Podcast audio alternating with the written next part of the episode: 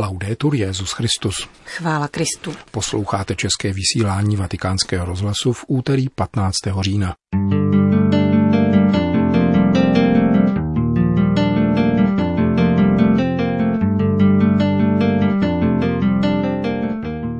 Kdo nedovede obvinovat sebe, není dobrým křesťanem, kázal papež František při raním v kapli domu svaté Marty. Amazonie potřebuje církevní školy, aby zachovala svou kulturu, říká domorodý kandidát jáhenské služby z francouzské Gujány. A další zprávy z probíhající biskupské synody o Amazonii uslyšíte v našem dnešním pořadu, kterým provázejí Johana Bronková a Milan Glázer.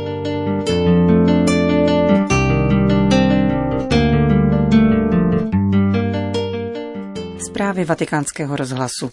Vatikán. Ježíš netoleruje přetvářku a pokrytce nazývá obílenými hroby, kázal papež František při raním šiv kapli domu svaté Marty. Pokrytectví je však léčitelné, pokud před Bohem obvinujeme sami sebe. Papež komentoval dnešní evangelium, kde svatý Lukáš popisuje, jak byl Ježíš pozván k jídlu jistým farizejem, který mu vytknul, že zaujal místo u stolu, aniž by vykonal rituální omytí rukou podle možíšského zákona. Existuje postoj, který pán netoleruje, řekl v úvodu Petrův nástupce, a tím je pokrytectví. O tom je dnešní evangelium. Ježíš je pozván k obědu proto, aby byl posuzován, nikoli z přátelských pohnutek. Pokrytectví znamená dělat se někým, ale být jiný. Přemýšlet ve skrytu jinak, než to vypadá na venek. Ježíš nesnáší pokrytectví a dokonce nazývá farizeje obílenými hroby. Není to však inzultace, je to pravda.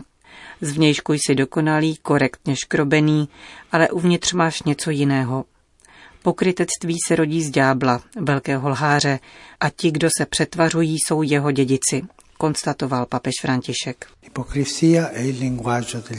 Přetvářka je řečí ďábla, řečí špatnosti, která se vtírá do našeho srdce a je ďáblovou sedbou. S pokrytci nelze žít, ale existují. Ježíš přetvářku s oblibou demaskuje. Ví, že bude vydán na smrt právě postojem pokrytců, protože pokrytec neuvažuje, zda použít dovolených či nedovolených prostředků. Prosazuje svou, očerňuje, vyrobí pomluvu falešného svědka. Říká, hledejme falešného svědka. Někdo by se mohl domnívat, že taková míra pokrytectví mezi námi neexistuje, řekl dále papež, ale takové smýšlení je pošetilé. Řeč přetvářky je, nechci říct normální, leč běžná, každodenní záležitost. Jevit se určitým způsobem a být jiným. V boji o moc například jsou to závist a žárlivost, které tě nutí vypadat určitým způsobem, ale vnitru chováš smrtící jed, protože pokrytectví vždycky dříve či později zabíjí. Z tohoto postoje je nezbytné se uzdravit, ale pomocí jakého léku, tázal se František. Vyslovením pravdy před Bohem, tím, že obviníme sebe. Musíme se naučit obvinovat sebe. Učinil jsem toto, myslel jsem tamto, zlomyslně. Jsem závistivý, chtěl bych druhého zničit. Říkat Bohu o tom, co je v našem nitru. Toto duchovní cvičení není obvyklé, ale konejme jej. Obvinovat sebe, spatřovat hřích, pokrytectví a zlomyslnost ve svém srdci. Zlobu totiž rozsévá ďábel. A povědět pánovi, pohleď, pane, jaký jsem, a říkat to pokorně. Je možná poněkud silné o tom mluvit, dodal papež, ale křesťan, který nedovede obvinovat sebe, není dobrým křesťanem. Hrozí mu, že upadne do pokrytectví. Učme se vyznávat se jako Petr, když řekl pánovi, odejdi ode mne, neboť jsem člověk hříšný. Učme se tedy obvinovat sebe. Končil papež raní kázání v kapli domu svaté Marty.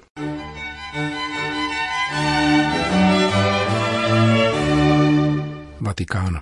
Velitele vatikánské stráže a ředitele vatikánských bezpečnostních služeb a civilní obrany, který se v pondělí vzdal svého mandátu, nahradí ho dosavadní zástupce, inženýr Gianluca Gauci Brocoletti.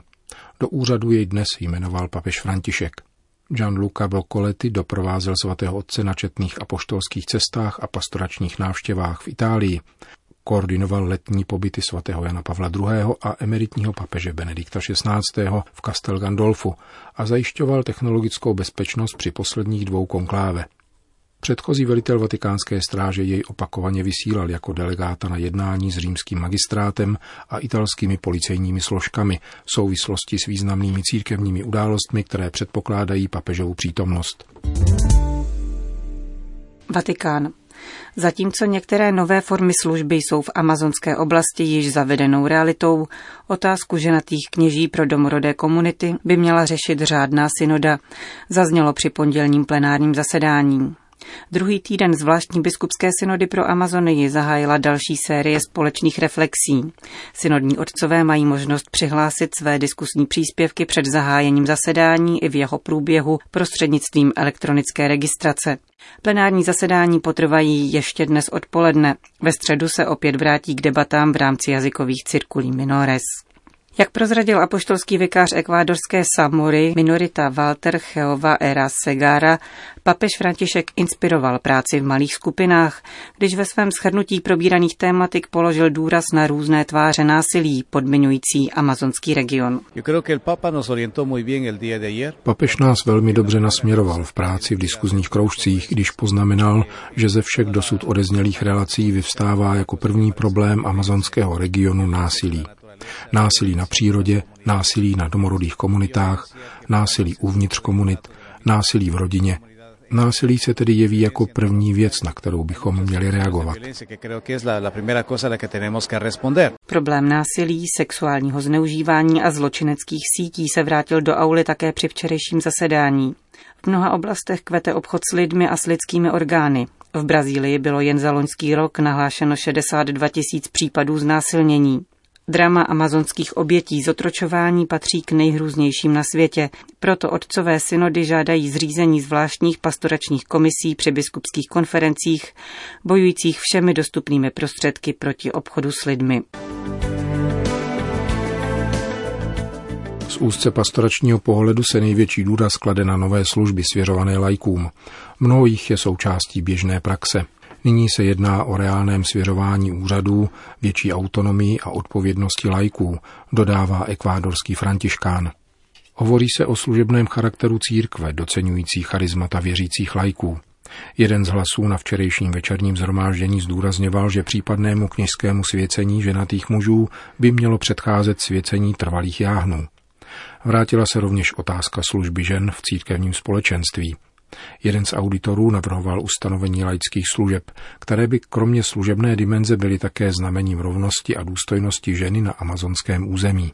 Hovořilo se o služebnicích slova, eucharistie, křtu a manželství, působících již řadu let v některých oblastech, říká apoštolský vikář Rekeny Juan Bautista Oliver Clement z peruánské oblasti Amazonie. Je velice pozitivní, že se o těchto tématech mluví, že se v plné svobodě mluví o tom, že některá řešení jsou již běžnou praxí a nikoli novinkou. V našich místních církvích nemají sice tyto služby oficiální status, nejsou Nejsou k ním pověřovací listiny nebo diplomy, ale jsou to skutečné služby pro dobro společenství. Přispívají k vytváření církve. U nás v Peru je mnoho křesťanských komunit, do kterých zavítá kněz jednou za rok.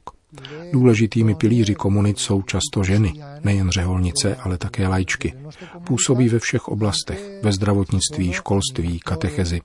Například polovina katechistů jsou ženy. Také to je dnešní realita.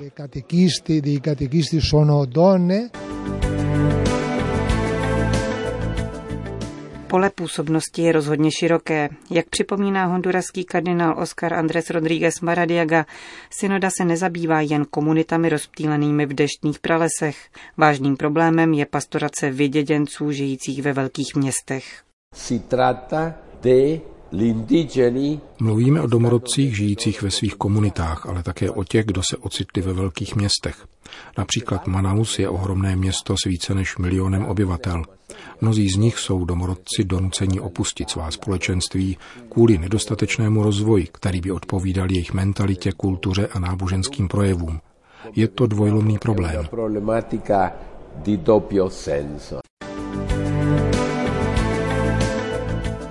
Na synodě se dostávají ke slovu také auditoři, mezi nimiž je několik náčelníků domorodých etnik. Očekáváme, že se katolická církev nebude chovat jako jiná křesťanská vyznání, nebude dělit rodiny a ničit naši kulturu, říká indián Aikumale Alemin z etnické skupiny Vajana ve francouzské Gujáně. Katolickou víru přijal před šesti lety i se svou ženou. Nyní se připravuje na přijetí jáhenského svěcení. Podle Alemína je hlavním problémem Amazonie mladá generace. Pokud chce církev přispět k zachování kultury domorodých národů, musí jí na pomoci ve výchově dětí a mládeže. Mladí lidé jinak velmi brzy, často už ve 12 letech, utíkají z domovských osad do velkých měst, kde ztrácejí veškerý kontakt s vlastní kulturou a poddávají se ničivým vlivům. Mluví Aikumale Alemin. Nous demandons des soutiens Prosíme církev o podporu ve výchově a vzdělání dětí. Potřebujeme katolické školy. Už léta usilují o vytvoření katolické koleje na našem území. Tímto způsobem chceme uchránit naše děti před narkotiky a znásilňování. Často u nás totiž dochází ke znásilnění dokonce 12-letých děvčat. Velmi často mladé dívky otěhotní už v 15-16 letech. Doufáme, že nám církev pomůže bdít nad našimi dětmi. Jedině tím způsobem se nám podaří udržet své děti při sobě. Dnes nás opouštějí velmi brzy, ve 12 letech. Odejdou do velkých měst, kde ztratí kontakt s kulturou a jazykem. Říká kandidát jáhenské služby z francouzské Gujány.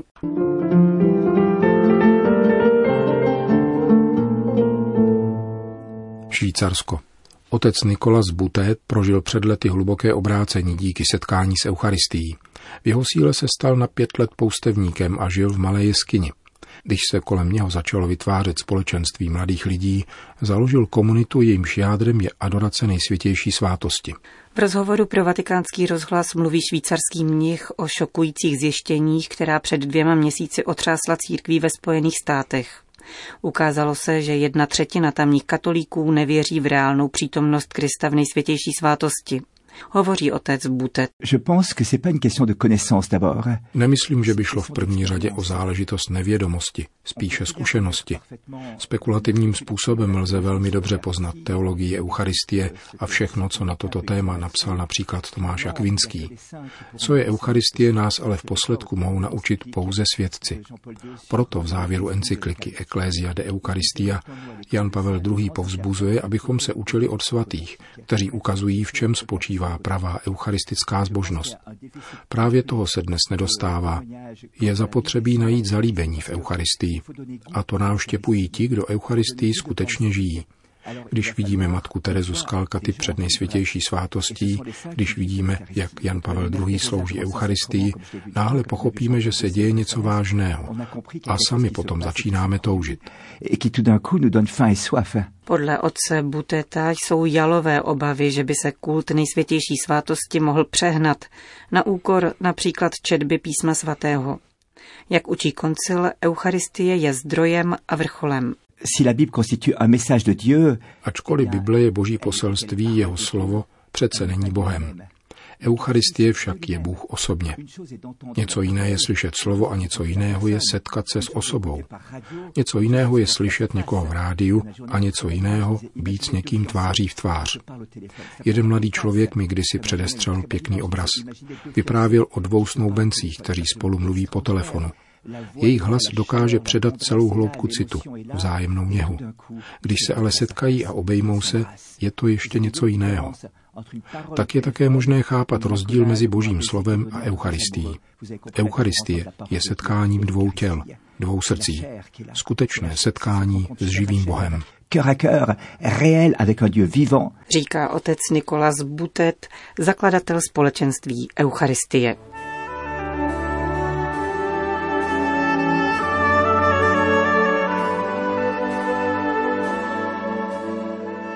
Končíme české vysílání vatikánského rozhlasu. Chvála Kristu. Laudetur Jezus Christus.